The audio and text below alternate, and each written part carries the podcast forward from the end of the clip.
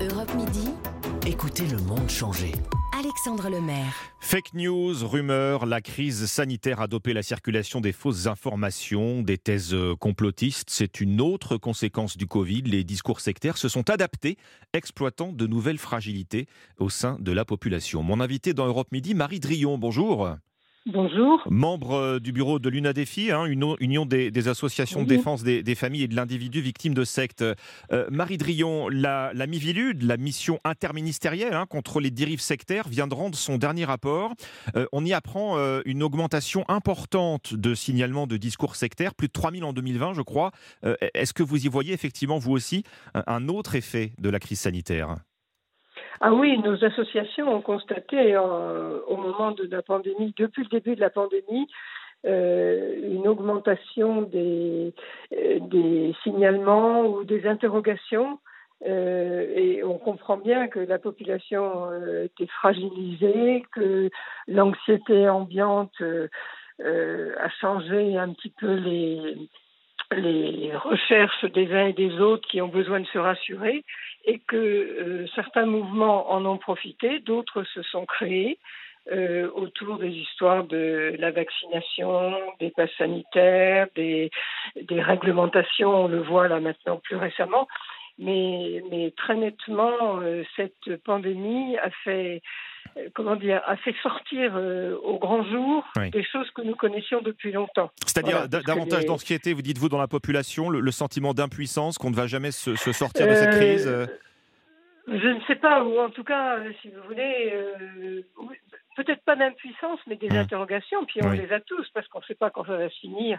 Et donc, on n'a pas les mêmes résistances à ce genre de doute et à ce genre de, de questionnement, plus le confinement, donc des personnes qui, qui se sont retrouvées euh, euh, coupées de leur environnement habituel, professionnel, et donc euh, isolées aussi pour un certain nombre, et mmh. ça a été pour certains trop difficile, et qui ont trouvé des, réponses ou du réconfort, en tout cas.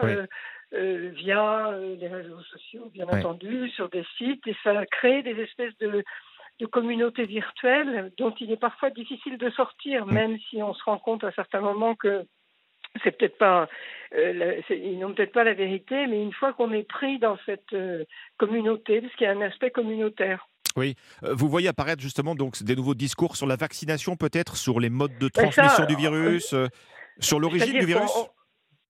Bon, oui, mais ça, c'est pas les théories du complot. Il y, a, les interrogations, puis après, tout ce qui est théorie du complot. Oui. Et si vous voulez, dans un mouvement sectaire, il faut, il faut presque forcément avoir un peu une théorie de complot pour pouvoir euh, exercer l'emprise. Ben, voilà, il faut que les gens euh, euh, craignent l'extérieur et le, et le considèrent comme dangereux. voilà, ça c'est ça fait c'est basique pour l'emprise si vous voulez. Donc c'est des choses qu'on voyait depuis assez longtemps et qu'on connaissait dans certains mouvements autour de la santé et du bien-être, euh, on savait depuis très longtemps qu'il y avait euh, toute une euh, catégorie de personnes anti-vax, mhm. anti-laboratoire pharmaceutique, anti, etc.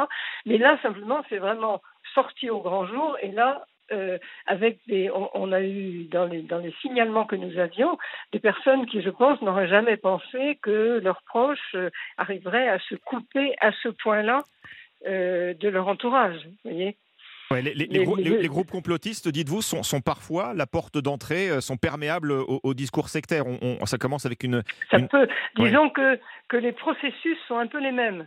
C'est-à-dire que euh, je parle les complots, il y en a qui existent. Hein. Moi, je parle de théorie du complot, de conspirationnisme. Sur les processus, alors, oui. Ben, c'est le même, c'est-à-dire qu'on va commencer par euh, proposer une, une, réponse à des questions et puis apporter ensuite de plus en plus de questions et parfois complètement fausses, complètement mhm. de désinformation, de, oui, plus que de mésinformation, c'est de la désinformation et de la théorie du complot et créer une peur, une pression euh, sur des personnes. Alors, bon, ça peut rester un peu comme ça. Ce qu'il faut savoir, c'est que parfois, euh, euh, le passage à l'acte, quand la peur est trop forte, peut exister. Donc, il faut être vigilant. Donc une, radicalisation des, croyances, hein, dites-vous, encouragée sans doute D'une certaine façon, oui, d'une certaine façon, mais pas pour tous, mais sur une certaine population, oui. Encouragée par le groupe, hein, il, y a des, il, y a, des groupes... Par, la communauté, voilà. c'est ça. Vous avez, et puis quand vous n'êtes pas euh, quand on est dans des situations comme maintenant, euh, d'isolement ou de doute, on est content de retrouver hmm. des gens qui pensent comme nous. On, a voit ces croyances validées, validées par, euh, par, par le voilà, groupe. Voilà, hmm. voilà. Et, et, donc c'est un engrenage qui ensuite peut faire partir vers une reconstruction complète de la vision du monde. Hein. Euh, et qui peut parfois, bon, on l'a vu dans des événements très graves, euh, par exemple comme les, euh, les, histoires de l'attentat du, au Japon, l'attentat dans le métro, ben voilà, c'était quand même au début avec toute une théorie par derrière qui a réussi à mener comme ça tous les adeptes jusqu'à quelque chose de, de, très grave. Bien entendu, c'est pas le cas pour toutes les théories euh, et pour tous les groupes que nous connaissons. Mais la vigilance est indispensable. des, sûr. des, mouvements religieux ont adapté leur discours hein, avec l'arrivée de ce virus sur le thème parfois de la punition divine. Est-ce que ce type de discours, bah, parmi les gens que vous recevez dans votre association, trouve un écho? Est-ce que c'est quelque chose que vous constatez? Alors euh, oui, on peut. Euh, bien sûr, ça peut être une des explications. moi, il me semble qu'en tout cas pour ce qui est de, de mon ADFI dans les Yvelines, j'ai eu plus euh, euh, le fait que c'était Dieu qui guérissait de toute façon et que c'était pas la peine d'aller de s'en remettre, etc. Voilà, ce qui est aussi une forme de risque important. Euh, la crise sanitaire se double d'une crise économique, Marie Drion. Et là encore, certains en profitent.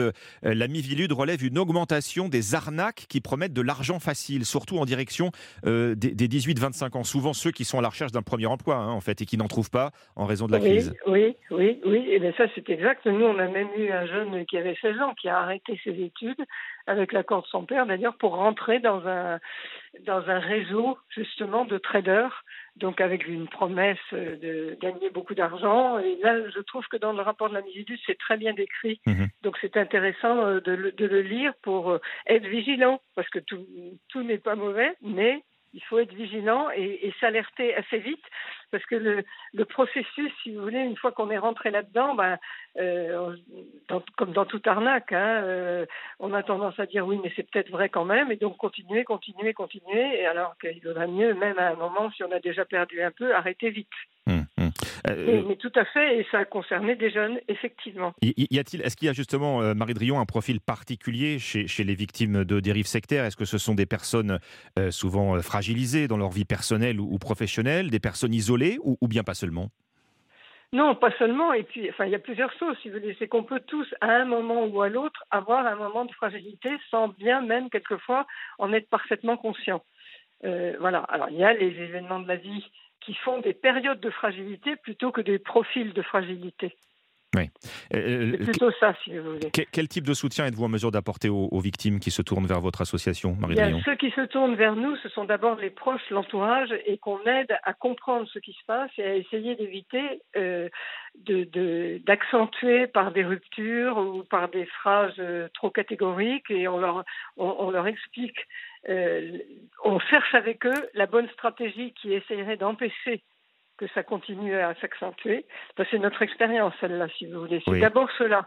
Après, euh, c'est pas euh, pour le moment ceux qui sont dedans. J'ai pas, il y en a quelques-uns hein, qui, qui, arrivent à se sortir de, de là, mais pour ce qu'on voit pour le moment, euh, on n'a pas le sentiment qu'il y ait beaucoup de, de adeptes entre guillemets euh, qui en sortent. Mais ce qui est intéressant, c'est ceux qui sont pas d'abord de prendre les choses assez vite, c'est-à-dire de s'apercevoir quand on commence à basculer, pour pouvoir essayer de mettre un peu des contre-feux et, mhm. d'autres propositions. Parce que ça peut se passer très vite. Hein.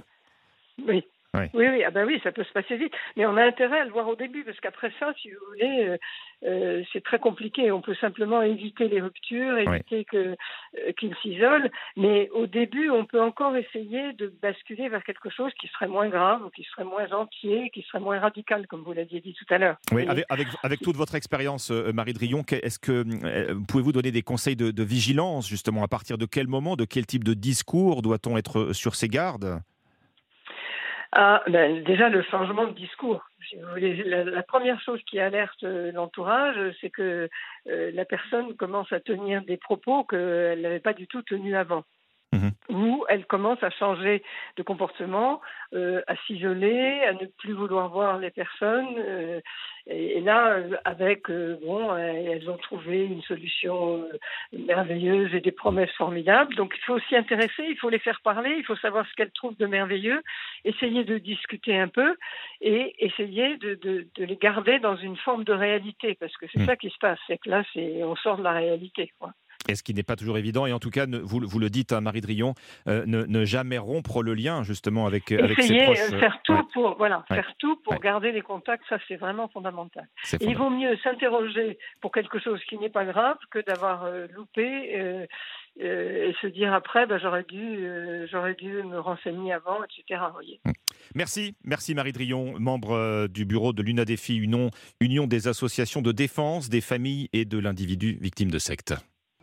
Europe Midi, Alexandre Lemaire.